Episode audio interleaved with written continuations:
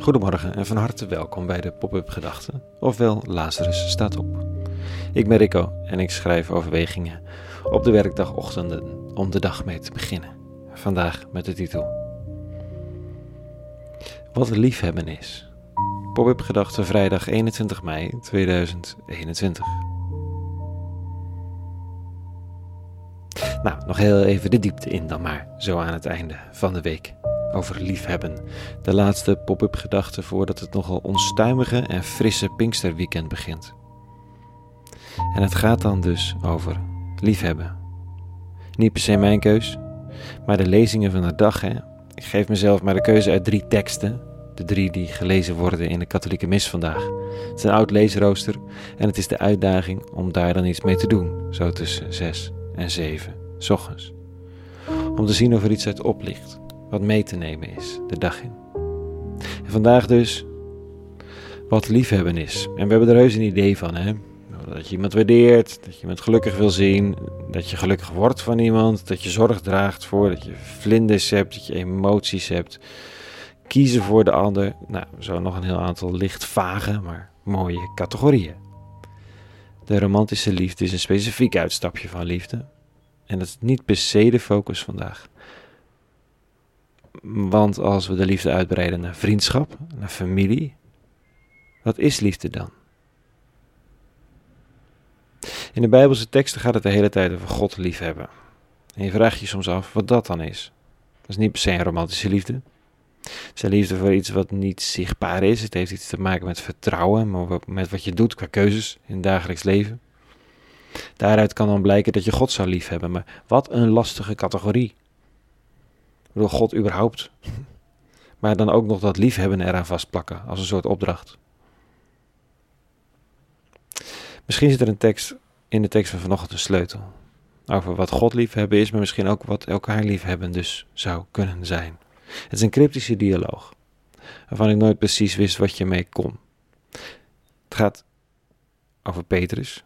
En we weten veelal wel dat Petrus even niet de stoere man was toen Jezus van Nazareth berecht werd. Hij ontkende drie keer met bezwering en al die man te kennen. Hij had van zichzelf niet verwacht hij zo'n lafbek zou kunnen zijn. Na Jezus' dood verschijnt Jezus weer opnieuw en gaat een gesprek aan met Petrus. Hij vraagt hem simpelweg: Heb je mij lief? En dat vraagt hij niet maar één keer, maar drie keer. Heb je mij lief? En dan zegt Petrus: Ja, Heer, ik weet, gij weet dat ik u bemin. Jezus zei hem, wijd mij lammeren. Nog een tweede maal zei hij tot hem, Simon, zoon van Johannes, hebt u mij lief? Waarop deze antwoordde, ja heer, u weet dat ik u bemin. Jezus hernam, hoed mijn schapen. Voor de derde maal vroeg hij, Simon, zoon van Johannes, hebt u mij lief?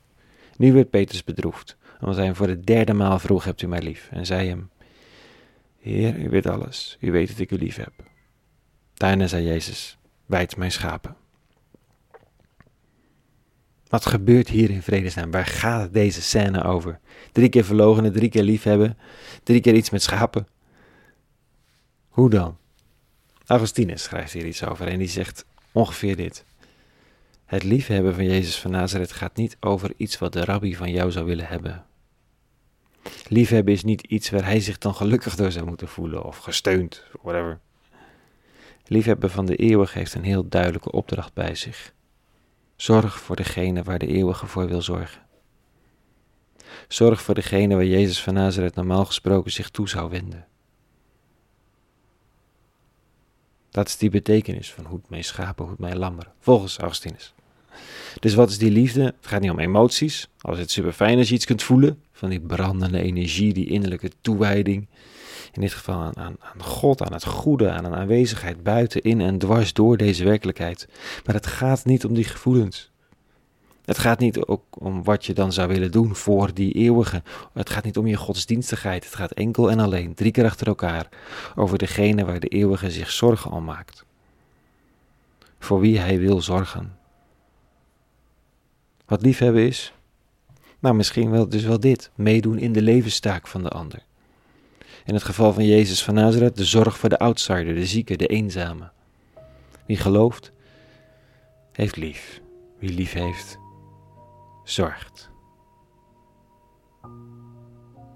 En dat is dus niet eens zorg voor de ander, maar per se zorg voor datgene wat de ander is toevertrouwd. Zorg voor datgene en degene waar de ander die je lief hebt voor zorgt. Zo kan de liefde van je ouders zorg voor jezelf en broertjes en zusjes betekenen. Liefde voor een vriend die boer is, kan zomaar betekenen dat je komt helpen op de boerderij. Simpel.